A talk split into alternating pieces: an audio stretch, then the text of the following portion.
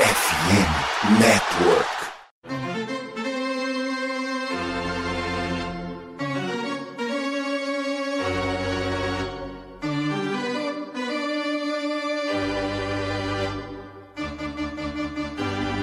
It's time for Dodger Baseball. Charged up, charged up, charged up, Let's go Dodgers! Let's go! Another home run party. They, they just keep coming at you. Unbelievable.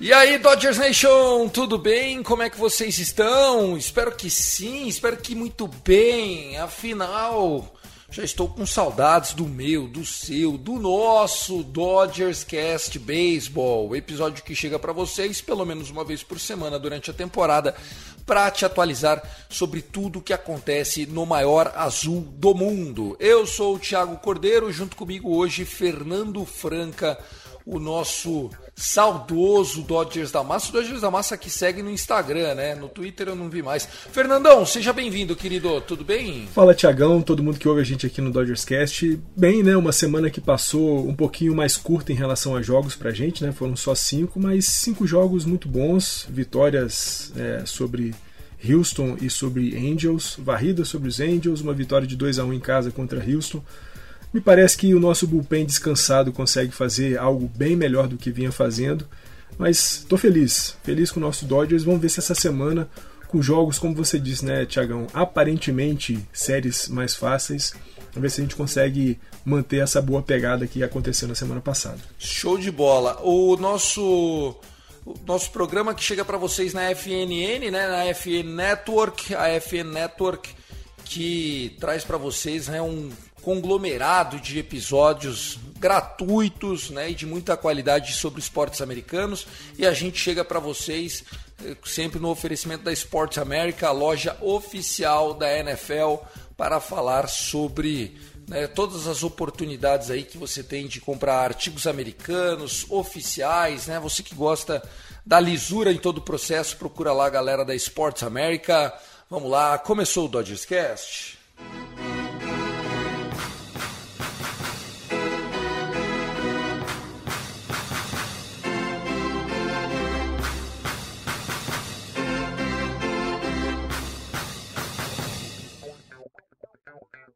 Fernandão, passando rapidamente sobre a Freeway Series, né? O Los Angeles Dodgers teve uma semana com dois day offs e teve um novo day off agora na segunda-feira. Explica muito o fato do Mansi ter ido para IL, terem dado também descanso para Chris Taylor, terem atrasado um pouco o retorno do Urias, né? Terem dado um, um dia a mais de descanso para o Tony Gonsolin, né? Que, que acabou deixando o jogo até um pouco mais cedo em termos de pitch count, apenas 60 arremessos numa semana cheia de trabalho do Tony Gonsolin, mostrando que também não está 100% saudável. É uma semana que começou com uma varrida em Anaheim, né? O Anaheim Angels perdeu os dois jogos para nós. O jogo do Shohei Otani contra a gente foi histórico, né? A maior marca de um pitcher do Angels contra o Dodgers, 12 strikeouts. Parece que o menino quer vir para Los Angeles. E a série contra o Houston é, diria que foi dentro do esperado, né? Nós vencemos dois jogos, perdemos apenas o jogo de domingo. O jogo de domingo nas entradas extras. O Dodgers foi buscar né, um empate em 4 a 4 e acabou perdendo numa jogada espetacular do Jeremy Penha na segunda base, que garantiu aí a vitória, né? Ele conseguiu evitar a corrida do Ghost Runner, né? Do, do corredor automático, que empataria novamente na 11 primeira entrada num 6 a 6 Enfim, a semana foi excelente. Fernandão, faz aí seu apanhado dos cinco jogos. Ah, sem dúvida, Tiagão. É, começar primeiro né, pelos dois shootouts, né? A varrida em cima dos Angels na Freeway, Freeway Series, né? Kershaw jogando muito, entregando aquilo que a gente sempre espera, né? Para um time que está com um bullpen um tanto quanto abalado e, e com uma sobrecarga de trabalho, a gente precisa de uma entrega grande dos nossos é, arremessadores de rotação e foi isso que o Kershaw fez no primeiro jogo, né? Arremessando sete entradas, não cedendo nada e o mais incrível, né, Tiagão? A história do Clayton Kershaw com o Shohei Otani é um 0-10 para o Clayton Kershaw, né? O Otani nunca encontrou o, o, o Kershaw na história dos duelos entre os dois. No jogo 2, o Otani arremessa, cede apenas uma corrida, mas aí o nosso bullpen descansado faz um brilhante trabalho, né? mais um shootout para os Dodgers, de novo um 2 a 0 nosso bullpen entregando aí nove entradas, apenas duas rebatidas, quatro walks e oito strikeouts é, marcados, né? Graterol, Gonzalez, Vessia, Brazier, Ferguson e o Phillips com seu décimo é, save na, na temporada. Foi uma, uma boa jornada lá pelo lado de Anaheim, né? atravessando ali a freeway para poder jogar contra os Angels e, foi, você falou bem, Tiagão. Parece que o Otani está querendo mostrar para os Dodgers o que, que, ele é capaz de fazer quando estiver vestindo a camisa do maior azul do mundo. E foi, foi legal ver esses duelos contra o Otani, tanto ele rebatendo quanto também arremessando. É uma conversa que está bastante forte lá, lá pelos Estados Unidos, inclusive em conversas é, do The Athletic com alguns jogadores da MLB. Né? O The Athletic fez uma, uma pesquisa, uma uma enquete com jogadores é, da MLB sobre anonimato, né? nenhum deles teve é, o seu nome revelado, sobre para onde eles acham que o Shohei Otani vai, seja agora na janela de trocas ou no próximo ano durante a, a Free Agency, e absolutamente todos os jogadores responderam que Shohei Otani vai jogar nos Dodgers Vamos ver se isso se confirma, vamos ver se o Friedman vai tirar do, do bolso dos escorpiões que ele deixou guardado nessa temporada para na próxima tentar trazer o Shohei Otani. É, eu achei que o jogo do Shohei Otani foi excelente, né? O rapaz mais sem arremessos, dois strikeouts. Embora, gente, é, esse time do Dodgers seja o terceiro time que mais sofre strikeouts na liga. É, é aquela nossa máxima, né? Um time que sempre foi é, muito, e ainda é, né? Muito cauteloso, que ganha muito walk, mas também não tem medo nenhum de ir pro swing, né? Não, é, a gente tem visto uma taxa alta né, de strikeouts para os Dodgers. Talvez, Tiagão, muito por conta da característica do nosso time. Né? A gente segue sendo ainda um time de bolas longas, né, de rebatidas de força. E para rebatidas de força você precisa, às vezes, é, tentar um pouco além da conta. E é talvez por isso a gente esteja vendo um Dodgers com muitos strikeouts, né? O, sobretudo porque o Max Muncy, que é o nosso talvez jogador mais paciente, é o cara que tem o melhor olho aí no, no time dos Dodgers hoje esteja fora do, do, do, time já há quase duas semanas e aí por isso sobe essa taxa de strikeout, mas o que importa é que a gente também tem anotado muitas corridas, né? os home runs também estão em dia. É, não à toa, nessa série contra o Houston, o Betts conseguiu o seu 43º e 44º home runs de leadoff. Então, Loucura, né, cara? O, cara, o time continua batendo bem e, e, foi bom ver isso justamente contra os caras que a gente carrega já um certo ranço, um certo rancor por conta daquela World Series de 2017. É, eu achei engraçado, né? Porque assim, o Mookie Betts com os dois home runs essa semana, no primeiro já, né, contra o Angels, ele já tinha é, assumido a nona colocação all time de lead-off home runs, né? De home runs como o primeiro rebatedor da lineup no jogo. Não necessariamente ele precisa ser o time visitante, né? Também conta como lead-off home run quando você é o time da casa, rebatendo no bottom do first. E dos 19 home runs que ele tem na temporada, 10 são lead-offs home runs. Então, assim, para um cara que tem sempre 5 plate appearances por jogo, em média, né, de 5 a 6, 4, 5, 6, é, ter 50% dos seus home runs no primeiro at-bat é, me traz um pouco daquele pensamento, né? O que será que acontece? É o pitcher que está dando mole? É ele que está mais concentrado? Tiagão, a gente falou isso uns episódios atrás, né? Pelo menos naquele episódio que a gente estava aquecendo para a temporada, de que havia tido uma conversa, né, de alguns jogadores com o Mookie Betts para que ele fosse um pouco mais agressivo nos primeiros arremessos é, do jogo. Eu acho que ele seguiu isso bastante à risca, né? É, muitos é, home runs de leadoff, dos 19, 10 vieram aí no seu primeiro confronto e acho que ele pega um pouco daquele momento em que o, o, o starter do time adversário tá tentando encontrar a zona de strike ali que o, o, o árbitro tá, tá, tá, começando a formar na sua cabeça, tá ainda também né, aquecendo, o nervosismo talvez seja muito maior para o arremessador do que para o rebatedor, né, quando um jogo está começando.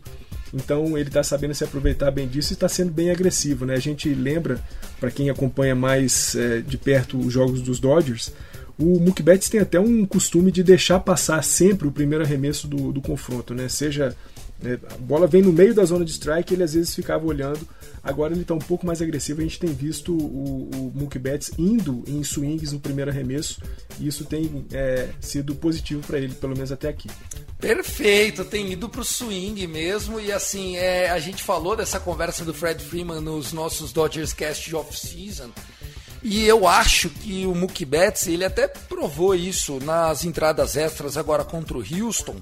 Eu tô achando que por estar um pouco mais saudável, é, o Mookie Betts ele acaba é, ele não tá mais subindo tanto a bolinha. Né? O arco das suas flyouts, ele também ele comete flyout. Que jogador no beisebol não comete flyout? Não existe. Acho que só o Ishiro Suzuki, que era só ground ball ou home run não tinha flyout, né? Brincadeira, né? Obviamente que o Ishiro também, mas foi um, o jogador mais prolixo no bastão que eu vi jogar, né? Apesar do Tony Gwynn ter nomes é, e feitos históricos, né? Eu lembro muito mais da carreira do Ishiro do que do Tony Gwynn, mas o, o, o Mookie Betts eu tô achando que ele tá deixando a bola menos pendurada. E no, nas entradas extras ele conseguiu um sacrifice flyout que impulsionou a corrida do então reempate em 5 a 5 justamente porque a bola aérea dele tá viajando num arco, o launch angle, né, aquele ângulo de lançamento, tá um pouco mais baixinho e isso é excelente, né, Fernandão? Não, isso a gente viu na temporada passada, né? Foi até um motivo de irritação para alguns torcedores dos Dodgers, principalmente lá no grupo.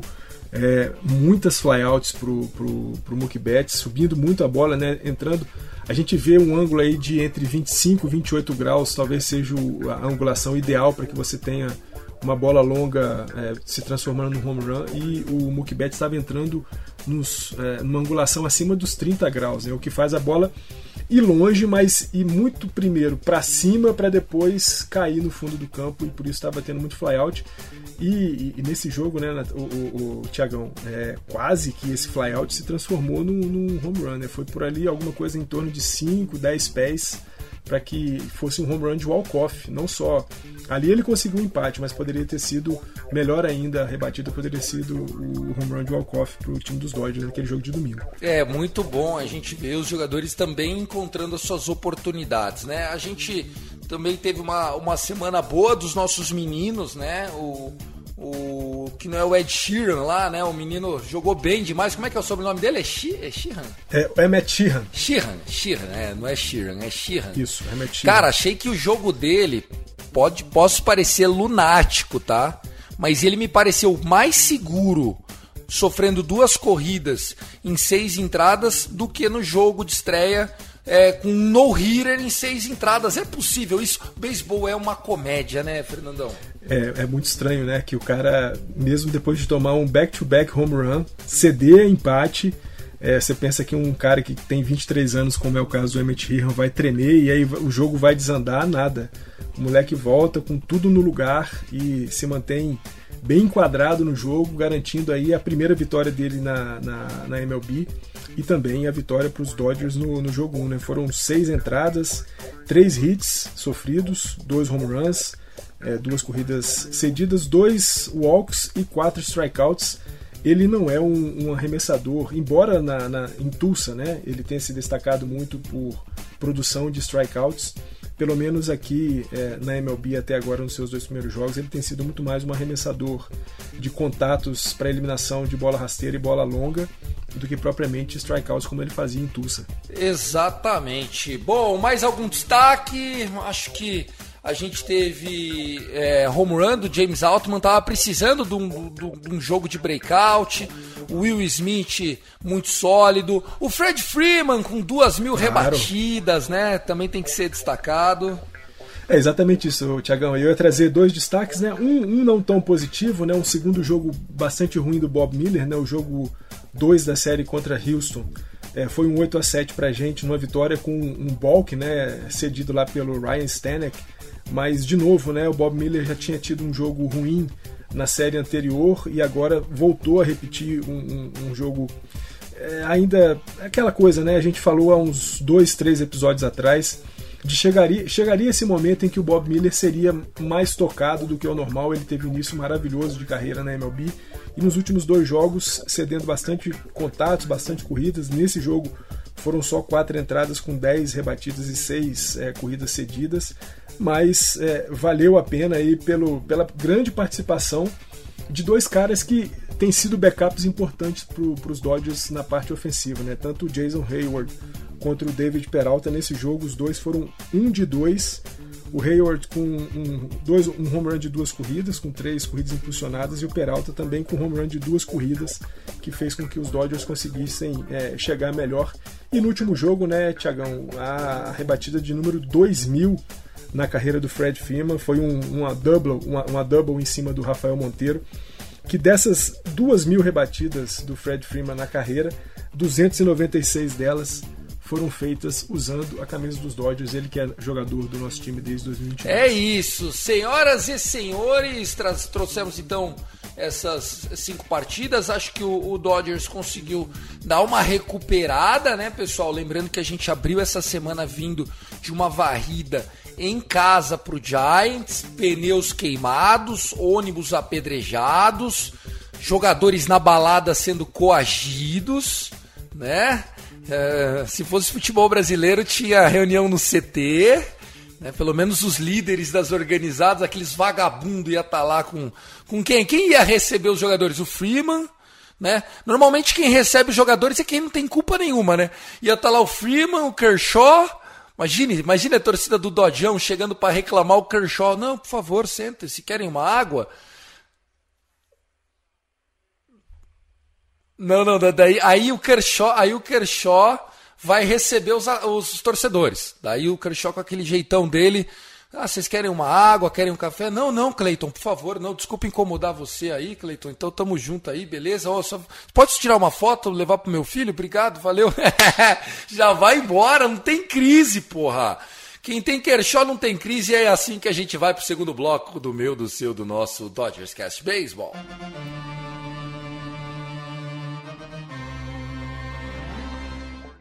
Falou do Gold até arrepia. Hoje tem, hein? Hoje Clayton Kershaw nas montanhas. Ah, dá um sentimento, né? Essa semana que passou, na retrasada, tivemos é, aniversário do No No, do, do, do Cleitinho, contra o, o Colorado. Sempre um bom momento voltar para as montanhas com Clayton Kershaw no montinho, né? É sempre bom, né, Tiagão? A gente já teve né, uma, uma minissérie contra o Colorado Rocks nessa temporada. Foi um 2 a 0 13 a 4 e 5 a 2 Vitória tranquila lá no Dodger Stadium. Agora a gente volta para enfrentar para mais três jogos. Três jogos agora lá no Coors Field. A gente sabe né, das dificuldades que arremessadores encontram, não só os nossos arremessadores, mas também os arremessadores do Colorado Rocks para jogar por lá, porque a gente sabe que a bolinha voa um pouco mais. E Clayton Kershaw de volta abrindo essa série contra o, o Connor Siebold, um, um arremessador destro do time dos, dos, dos Rockies.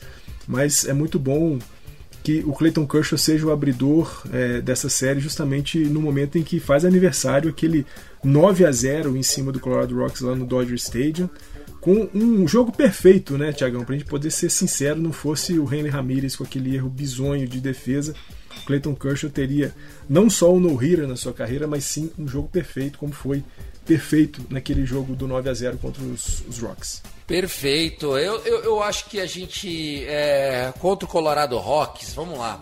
É, é sempre difícil jogar lá, ponto.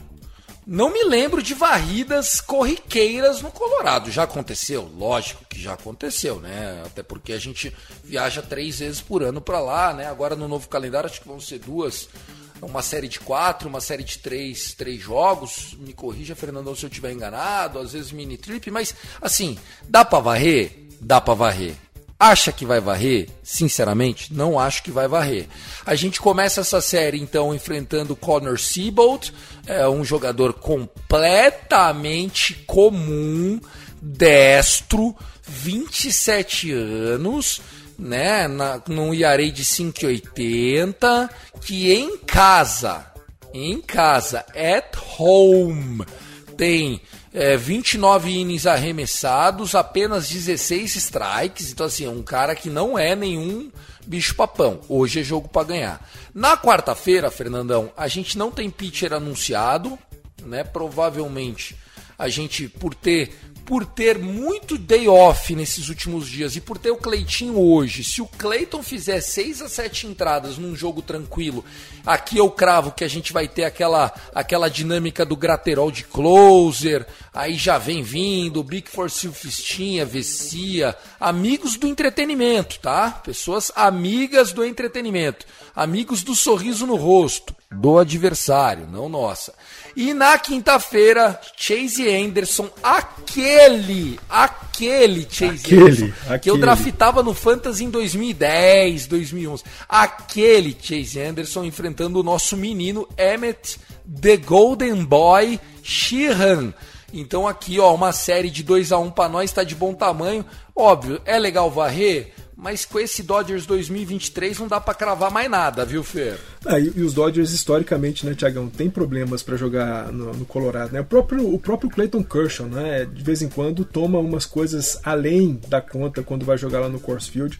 Eu acho que um 2-1, eu acho que o grande, o grande lance para os Dodgers é, nessa sequência de temporada é se manter vencendo séries. Claro, quando você pode varrer, maravilhoso, né? Voltar de viagem é, com nenhuma derrota na bagagem é muito bom mas é um jogo dentro da divisão, a gente sabe como é que é jogar lá no Colorado. Possivelmente a gente vai ter um jogo de bullpen, né? Como você disse, o jogo de quarta-feira deve ser naquele mesmo esquema que foi no jogo 2 contra os Angels, né? Graterol, Gonzalez, Vesia, Brazier, Ferguson, Phillips. Perfeito, porque... né? Aliás, perfeito o trabalho dos caras, né? Até porque, né, Tiagão, a gente tá com um bullpen que nos últimos, nas últimas 25 entradas arremessadas pelo bullpen tem um ERA de 0.36 e um WHIP de 0.720, ou seja... Ah, isso é insustentável, Fernando. Mas... É até tomar 5 home run aí do, do Colorado e ficar esperto, né? Mas o grande lance, né, Tiagão, que a gente vinha é, vendo o nosso bullpen sofrendo muito por conta de estar tá sendo muito utilizado. Nas últimas semanas, os Dodgers tiveram a sorte de ter muitos day offs, né?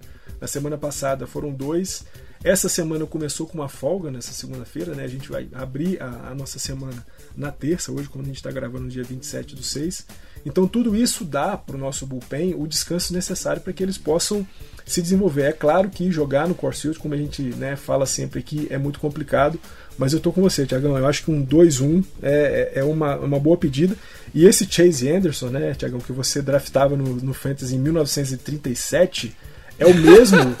Na é planilha mesmo, do que era o, hoje Excel, né? É, o mesmo que tomou uma saraivada do Los Angeles Angels naquela derrota de 24 a 1 na semana passada.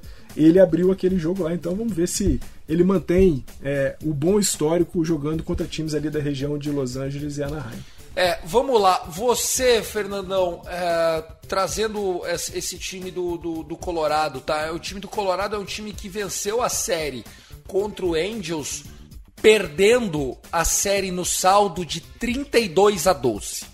Em três jogos, o Angels meteu 32 corridas, tomou só 12 e a série acabou duas vitórias pro Colorado e uma pro Angels. Então assim, é esse time de é esse tipo de time safado que nós vamos enfrentar. Então, assim, se não jogar sério os três jogos, o jogo que não encaixar, vocês vão perder. É assim que o Colorado vive, né? Ah, e, e, com bons momentos de dois jogadores especificamente, né? O Tovar, que é o, o, prospecto lá deles, que os caras tinham muita esperança, tem jogado bem. E o catcher, né? O Elias Dias, que tem sido um cara que tem rebatido muito, né? Um catcher que tem rebatido muito, principalmente rebatido muitos home runs. Então, assim, é, é um time que continua é, sendo bastante rebatível, né? Os seus arremessadores, a gente sabe, né? Não tem ninguém no time do Colorado Rocks que você diga assim, nossa, esse cara aí é complicado. Mas a gente sabe, né? Dodgers contra canhotos. E o Kai Friedman é um, é, Freeman é um, é um canhoto. Freeland é um canhoto. E jogando lá em cima no, no, no Colorado, lá em Denver, é, é sempre complicado. Eu acho que é, de novo, né, Tiagão, um 2 a 1 é bastante é possível, é até bom pra gente. Claro, uma varrida seria o ideal para a gente poder se aproximar um pouco mais do Arizona Diamondbacks, mas é, vamos com cautela sempre.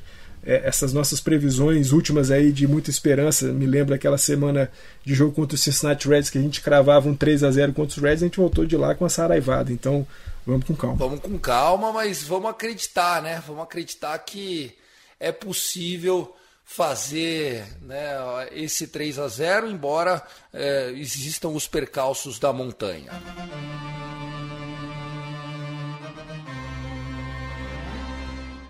Saímos do Colorado e vamos para Kansas, né? Para o Kaufman Stadium, um estádio muito bonito, de um time muito tradicional e que tem ligações umbilicais com a nossa história e com a nossa trajetória, né? Kansas que foi, né, por meio do Monarchs, o time que projetou, né, o Jack Robinson, que acabou sendo o maior ícone da nossa franquia, sem sombra de dúvidas, não só pelo que conquistou dentro, mas principalmente pelo que conquistou fora de campo. Se Sandy Koufax, se Clayton Kershaw, se grandes jogadores é, podem ser citados como até em campo mais vitoriosos, vencedores e autênticos Dodgers Heroes, é na figura do jovem negro que saiu lá do Monarchs que a nossa história está baseada.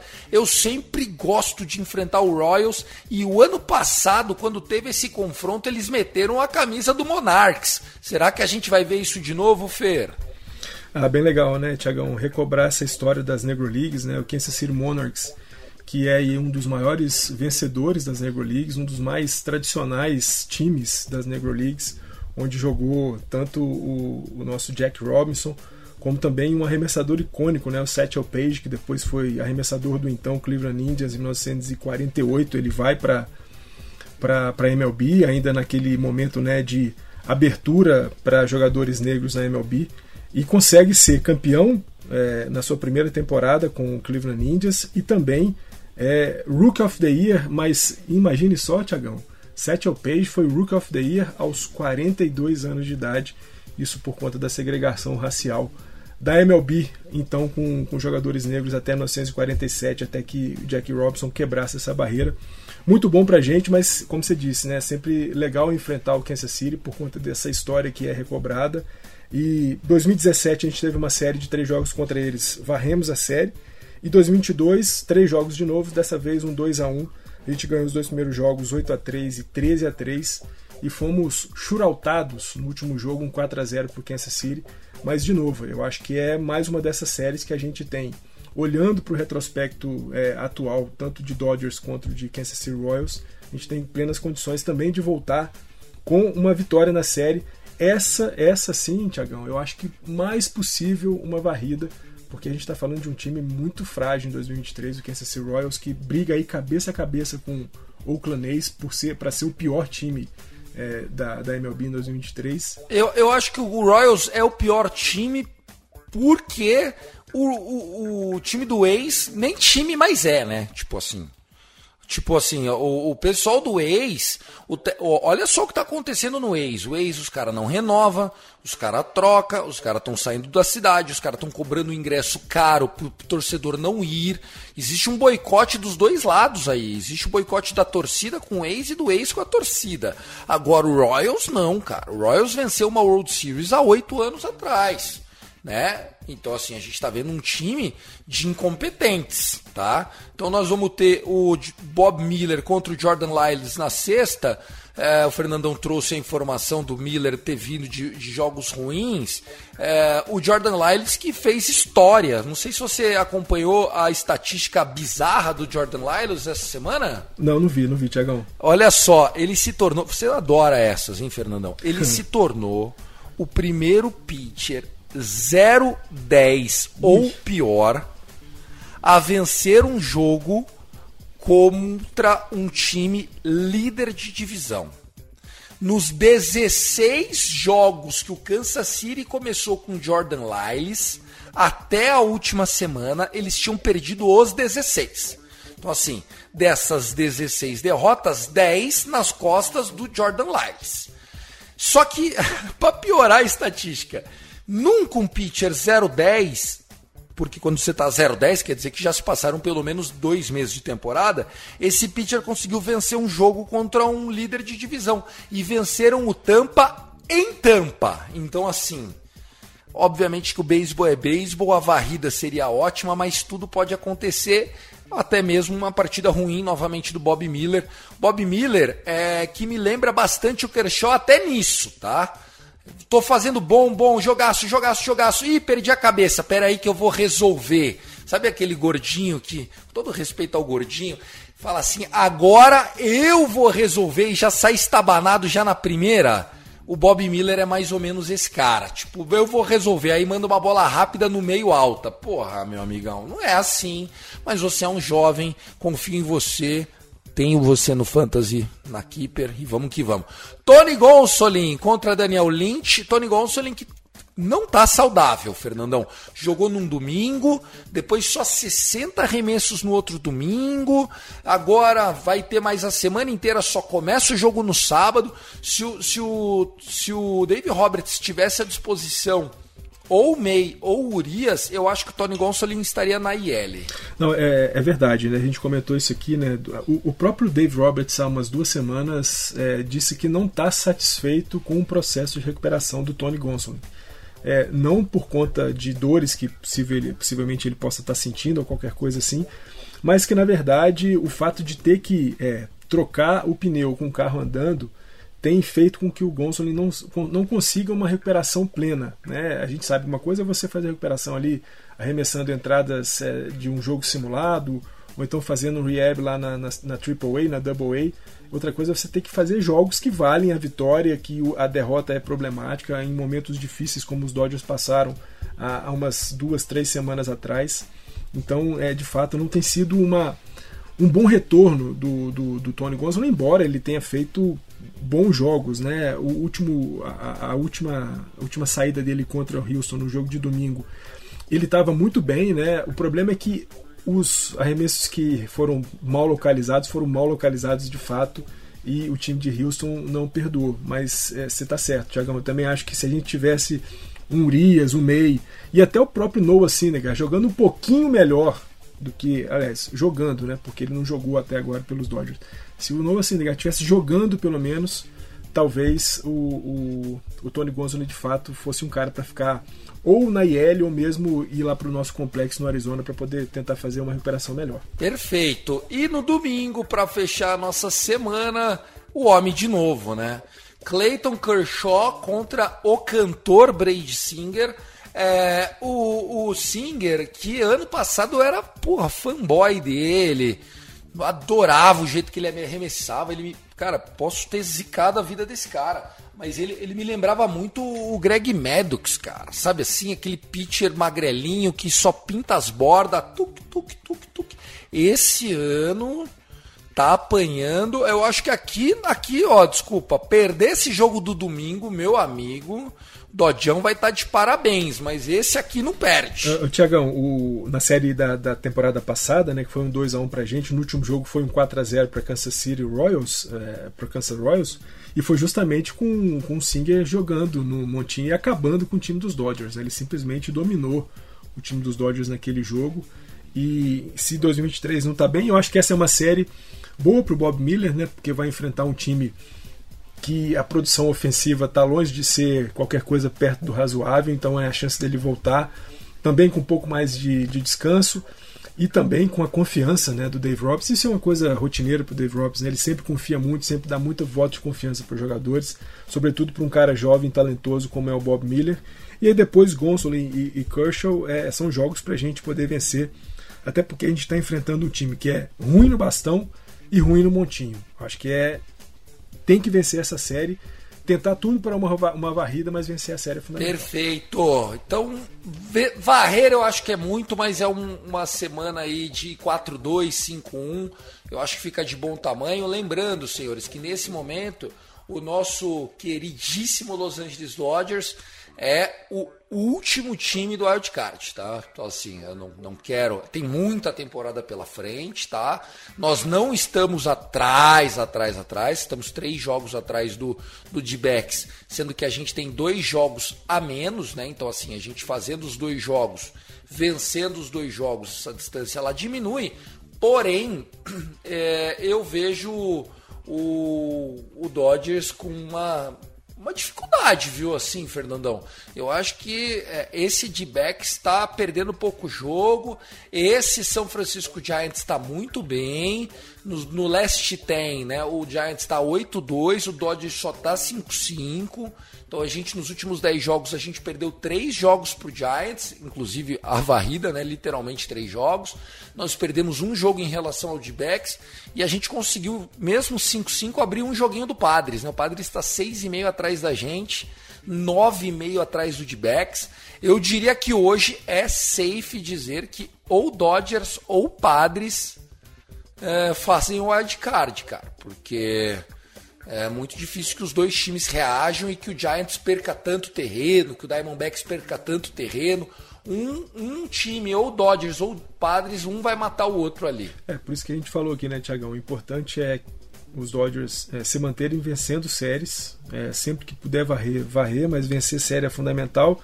Até porque, como você disse, né, a gente olha para os padres, os padres já estão longe dos D-backs, estão praticamente sete jogos atrás da gente. E é para Padres, pelo menos nesse momento, que a gente tem que olhar. É manter a distância dos Padres e aí ainda se manter é, na condição de um postulante para o Wild Card. E aí ver se, se D-backs e Giants conseguem dar uma deslizada por aí e se nessa deslizada a gente conseguir arrancar aí uma série de vitórias boas tentar buscar de novo a liderança da série, é, a liderança da divisão. Mas hoje a realidade, pelo menos nesse momento, como você disse, né, é o wild card e olhando muito para San Diego e ver se San Diego não vai é, ter uma arrancada também na sua temporada, porque se tiver, aí sim a gente pode cravar. Ou Dodgers ou Padres vão ficar de fora dos playoffs. Tiagão, dá uma passada aí na nossa rapidinha, no nosso cenário de machucados, né? Chris Taylor é, na IL de 15 dias, Julio Urias com uma expectativa de retorno para o dia 1 de julho, Max Muncy para o dia 27 de junho. Então é possível que já nessa série contra o Colorado a gente tenha o Max Muncy de volta. Shelby Miller não volta antes do uh, All-Star. O Noah Syndergaard, se Deus quiser, não volta nunca mais. E assim também o Daniel Hudson, com previsão de volta já para a série contra o Kansas City Royals. E aí a volta do Daniel Hudson é muito importante para os Dodgers. Né? A gente precisa de mais braços no nosso bullpen e um cara como o Hudson vai ser importante para o nosso time. O Trace Thompson não volta antes de agosto, então a gente está aí com alguns jogadores importantes né, no nosso no, na, na IL. O próprio Dustin May também não volta antes do All-Star Break, então é, alguns jogadores importantes na, na, no nosso, na IL, mas esse retorno do Daniel Hudson vai ser importante para o time dos Dodgers. E aí, saindo é, do departamento médico e indo para o próprio All-Star Game, lembrar os torcedores dos Dodgers que votem nos nossos quatro representantes: Will Smith contra, é, contra o, o Sean Murphy na posição de catcher, o Fred Freeman contra o Matt Olson na posição de primeira base, o J.D. Martinez contra o Bryce Harper como rebatedor designado e o Mookie Betts ali contra Carroll, Guriel Jr. e o Harris terceiro para fazer o outfield do time do, da, da Liga Nacional no All-Star. Então nós estamos muito bem representados, né, com Smith, com Freeman, com Martinez e Betts para esse All-Star. Votem lá nos nossos rapazes, porque vai ser muito bom vê-los jogando lá em Seattle. É, e o Kershaw que tem tudo para é, ser o starter desse All-Star Game, né? O, o Marcus Stroman fez um jogo horrível lá em Londres, bom pra gente, né? É, eu, embora eu ache, né, Tiagão, que para essa temporada eu acho que ou o Spencer Strider ou mesmo o Zach Gallen devam ser os caras para começar o jogo pela Liga Nacional. Mas a gente vai ter o Clayton Kershaw, sem dúvida alguma, é, arremessando também nesse All-Star. É, a gente espera que esteja né, apto a arremessar. Mostra que ele vai estar 100% saudável. O Kershaw, historicamente, toda vez que ele não estava 100%, ele abria a mão né, de, de, de, jogar o All-Star Game para poder se cuidar, principalmente aqueles problemas recorrentes nas costas. Bate na madeira. Vamos lá, próxima. A minha rapidinha, Fer, para a gente encerrar o Dodgers Cash, é sobre a nova é, relação Top 100 Prospects da Baseball América. A franquia, né, com mais é, jogadores, qual você acha que é? Los Angeles Dodgers. Los Angeles Dodgers, amigão. É, saiu aí o Baseball America Top 100 Prospect List, atualizado com o mês de junho. E nós temos nove jogadores do Los Angeles Dodgers, né? Que delícia. Muitos deles, senhores, já estão no time de cima, né? Bob Miller, Michael Bush, Gavin Stone, o, o Gavin Stone que, que, subiu, desceu, aquela coisa. O Emmett Sheehan aparece. É, tem ainda o Diego Cartaia. Tá aquele menino lá, o novo, que a gente já trouxe, que tá ainda na, na single way lá, o Dalton Rushing. Então, só de catcher tem dois. Isso porque o nosso catcher já é o melhor da liga. Meu Deus, onde que vai colocar tanto catcher? Rapaz, ó, tá legal. Até o Ryan Pepiot apareceu, hein? Ele tem idade ainda para isso? Olha ele aí. É, já tá com 30 anos e ainda aí, é. Cara de menino, né? Esse aí não deixa barba. Por que, que você não faz barba? Ah, não, deixa aí pra parecer mais jovem. Esse aí, é gato. Mas, ó, parabéns ao Andy Freeman. Ele que já havia dito, né, que o Tulsa era a maior é, junção de talentos que ele se lembra de um time de Farm System, né? Lembrando que é o nosso Double A. Lá, lá no, no, no Tulsa a gente deixa os jogadores que a gente tem esperança. No Oklahoma do Triple A a gente já bota os que não tem mais jeito, é isso, Fernando? É, é, algo por aí, né, Tiagão? Só para lembrar, né? Bob Miller e Emmett Sheehan foram caras que mal saíram do Double A, deram uma passada, uma respirada lá por Oklahoma e já foram para o time de MLB.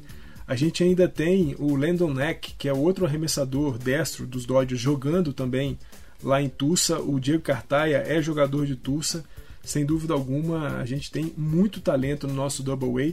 Só para poder também lembrar uma coisa, Tiagão, o Andrew Jackson, né, que foi um moleque que apareceu bem dos Dodgers, depois acabou tendo uma queda. Nessa semana ele foi trocado para o Pittsburgh Pirates. O Dodgers vai receber alguma quantia em dinheiro e o Andrew Jackson vai, vai seguir sua carreira. O que, será que aconteceu, em Fer? Deve ter sido fora de campo alguma coisa, né? Ah, eu acho que foi uma queda de, de, de, rendimento de fato e com as subidas de, de Bob Miller, do, do Sheehan. E aí, daqui a pouco, viu, Tiagão? A gente deve ver o Landon Neck arremessando pelos Dodgers na, na MLB.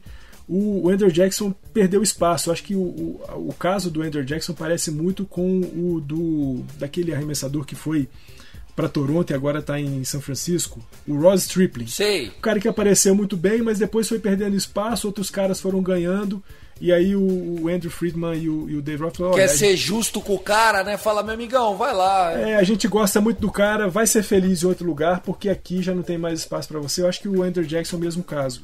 É um cara que tem talento, mas que acabou perdendo um pouco de espaço no time dos Dodgers, por isso vai tentar ser feliz lá nos Pirates agora. Perfeito. Fer, olha, fico feliz aí da gente trazer né, essa, essa notícia dos nove prospects, porque mostra muito sobre gestão, qualidade de elenco e por que o Dodgers é um time financeiramente viável, né? É, senhores, a gente cobrou muito, principalmente a torcida aqui de distante, né? De Los Angeles talvez tenha um pouco mais de paciência, de que a gente fosse um big player nos últimos dois free agents, o que de fato não aconteceu, apesar da gente ter trazido o melhor free agency da última off-season, tirando essa agora recente, né, que foi o Fred Freeman. Acho que era o, o, jogador mais emblemático ali, embora a mídia não tivesse tanto em cima. É, e porque a gente pode trazer eventualmente um Shohei Otani e continuar viável financeiramente, né?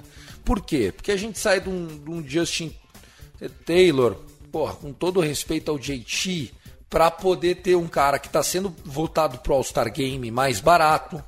A gente tem na figura é, dos meninos é, uma qualidade, diria que muito boa. Miguel Rojas que não é uma Brastemp, longe disso, consegue manter uma regularidade para jogar todos os dias. Michael Bush foi colocado na fogueira e entrou. Miguel Vargas foi colocado na fogueira e entrou. Bob Miller está sendo importante. O Sheehan está sendo muito importante. Então, assim, a molecada aqui tem espaço para jogar, né? Diferente do Yankees, que muitas vezes fazia os talentos para vender, o Dodgers não, ele faz os talentos para usar. Então, continuamos com o Dodgers Way, né, de fazer o beisebol acontecer. Tô feliz com o time e o New York Mets essa semana né? Com o maior payroll da história do beisebol, 344 milhões de salário, fora luxury tax. Essa semana é, eles estão sete jogos abaixo dos 50%. Dinheiro não é tudo, qualidade é tudo.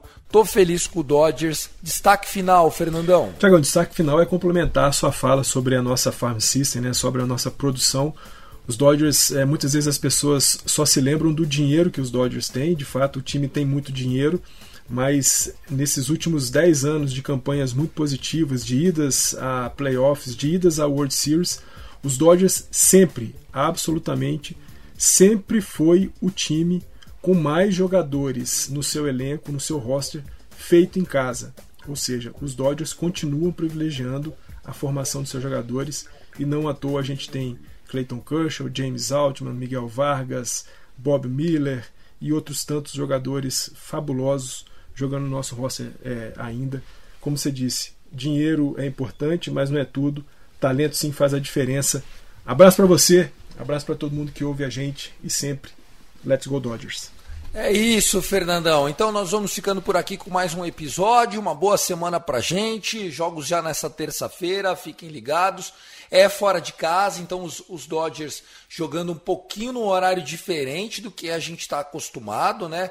Nesta terça, quarta e quinta-feira, um jogo começando às 9h40, 9h40 e na quinta-feira, deixa eu só confirmar aqui, para a gente não perder o horário, que senão você chega às 11 horas o jogo já está na metade. 9h40 também, e aí, 9 horas da noite na sexta-feira, 9 horas da noite, a patroa fica feliz demais com isso. E também às 8h15 da noite do sábado e 3h10 da tarde do domingo, tá? Horários diferentes nessa road trip de seis partidas. A gente traz um resumão para você já na próxima segunda-feira, porque começa a série contra o Pittsburgh Pirates, beleza? É isso, pessoal. Um abraço para todo mundo do grupo do WhatsApp. I love LA. Go, go, go, go, Dodgers!